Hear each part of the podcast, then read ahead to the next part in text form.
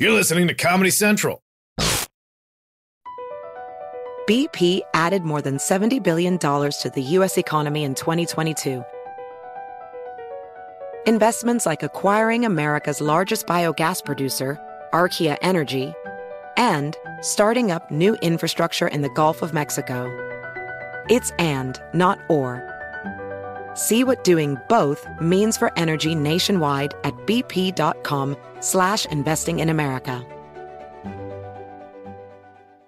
This is Holly Fry from Stuff You Missed in History class. The national sales event is on at your Toyota dealer, making now the perfect time to get a great deal on a dependable new SUV, like an adventure ready RAV4. Available with all wheel drive, your new RAV4 is built for performance on any terrain. Or check out a stylish and comfortable Highlander with seating for up to eight passengers and available panoramic moonroof. You can sit back and enjoy the wide open views with the whole family. Check out more national sales event deals when you visit buyatoyota.com. Toyota Toyota. Let's go places.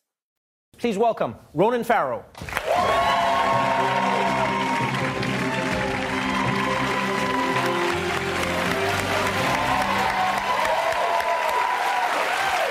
Hello. Welcome to the show. A pleasure to be here. You are an overachiever in the journalistic world. So many people talk about all the stories that you're breaking. I mean, the Me Too movement uh, was broken by your story? Like, I mean, it, it, it's what sparked a movement. Well, there were very brave women who were sources. There were right. great activists who preceded that, but I'm honored to have been a conduit for some of those stories. They, right. they were and tough to tell. They were tough to tell for the women involved. They were also tough for you to tell as a journalist. Like, we read all these stories about Harvey Weinstein and these people that he was hiring. And were, were you ever afraid? Is that a point where you go, like, maybe I shouldn't break stories? I'm just going to tweet 10 most likely things that people want to click on. Uh, I mean, I'll do that too. Cat listicles are the future, guys. Right.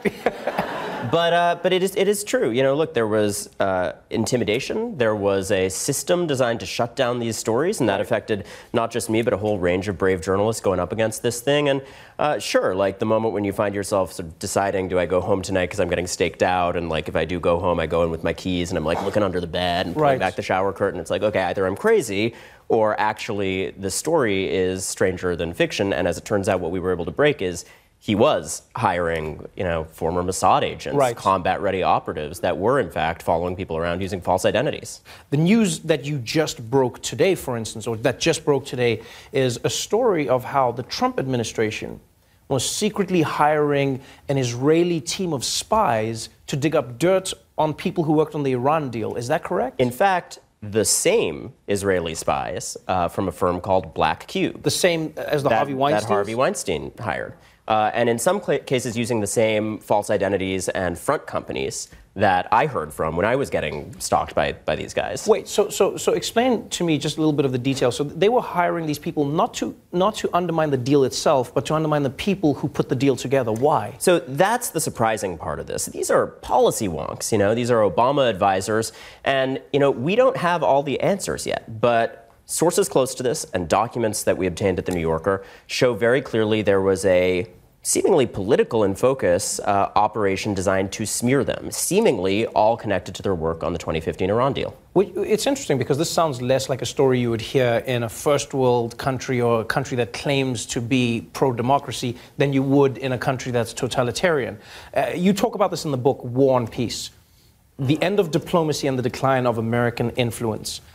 It really speaks to, uh, in a way, what's happening with the Iran deal. It seems like Trump and his people do not care about the diplomacy that America conducts in the world. It's now just become war or no war, talking or no talking. Why do you think that's happened? Yeah, these stories all connect look, these are individuals fighting desperately to save a deal because they believe if we unilaterally as a nation back out of the Iran deal, for all its imperfections, it's worked in its narrow goal of containing them for a right. time.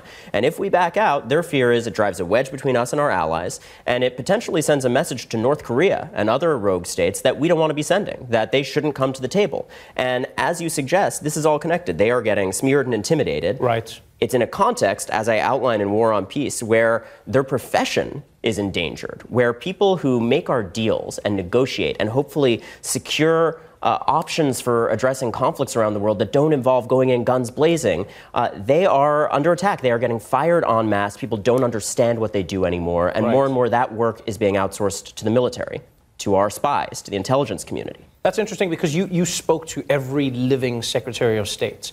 And you spoke about how America's diplomacy has been on the decline. This isn't something that started with Trump, but it may be accelerating now.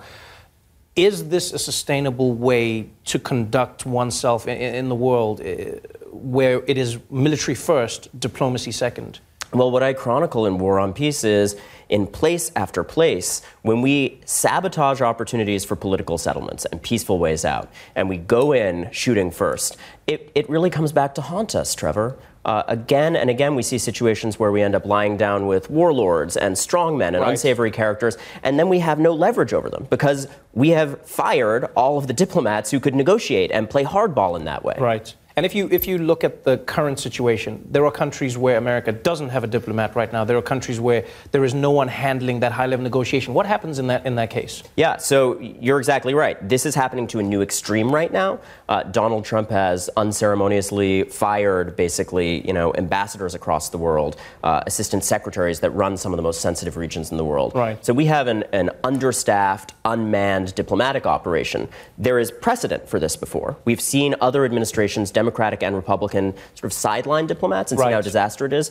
Disastrous it is. But this is new in terms of what an extreme it is. And when you look at the consequences, we see uh, situations where there are active opportunities to make peace and we just give them up. We see situations where you could bring people to the table potentially and spare right. brave servicemen and women going into the line of fire, and we give those up. It's a real problem. And, and I'd also point out for people who kind of don't want to think about those high level talks, these are also the people that screen dangerous interlopers from coming into the United States. Right, right, that right. stamp your passports, that uh, save you if you're kidnapped abroad. You know, th- this is unglamorous work, but it's life saving. It's life saving, it's integral, and it's currently crumbling. It's a fascinating book. You're a fascinating man. Thank you so hey, much for being you, on Trevor. the show. Pleasure I really appreciate it.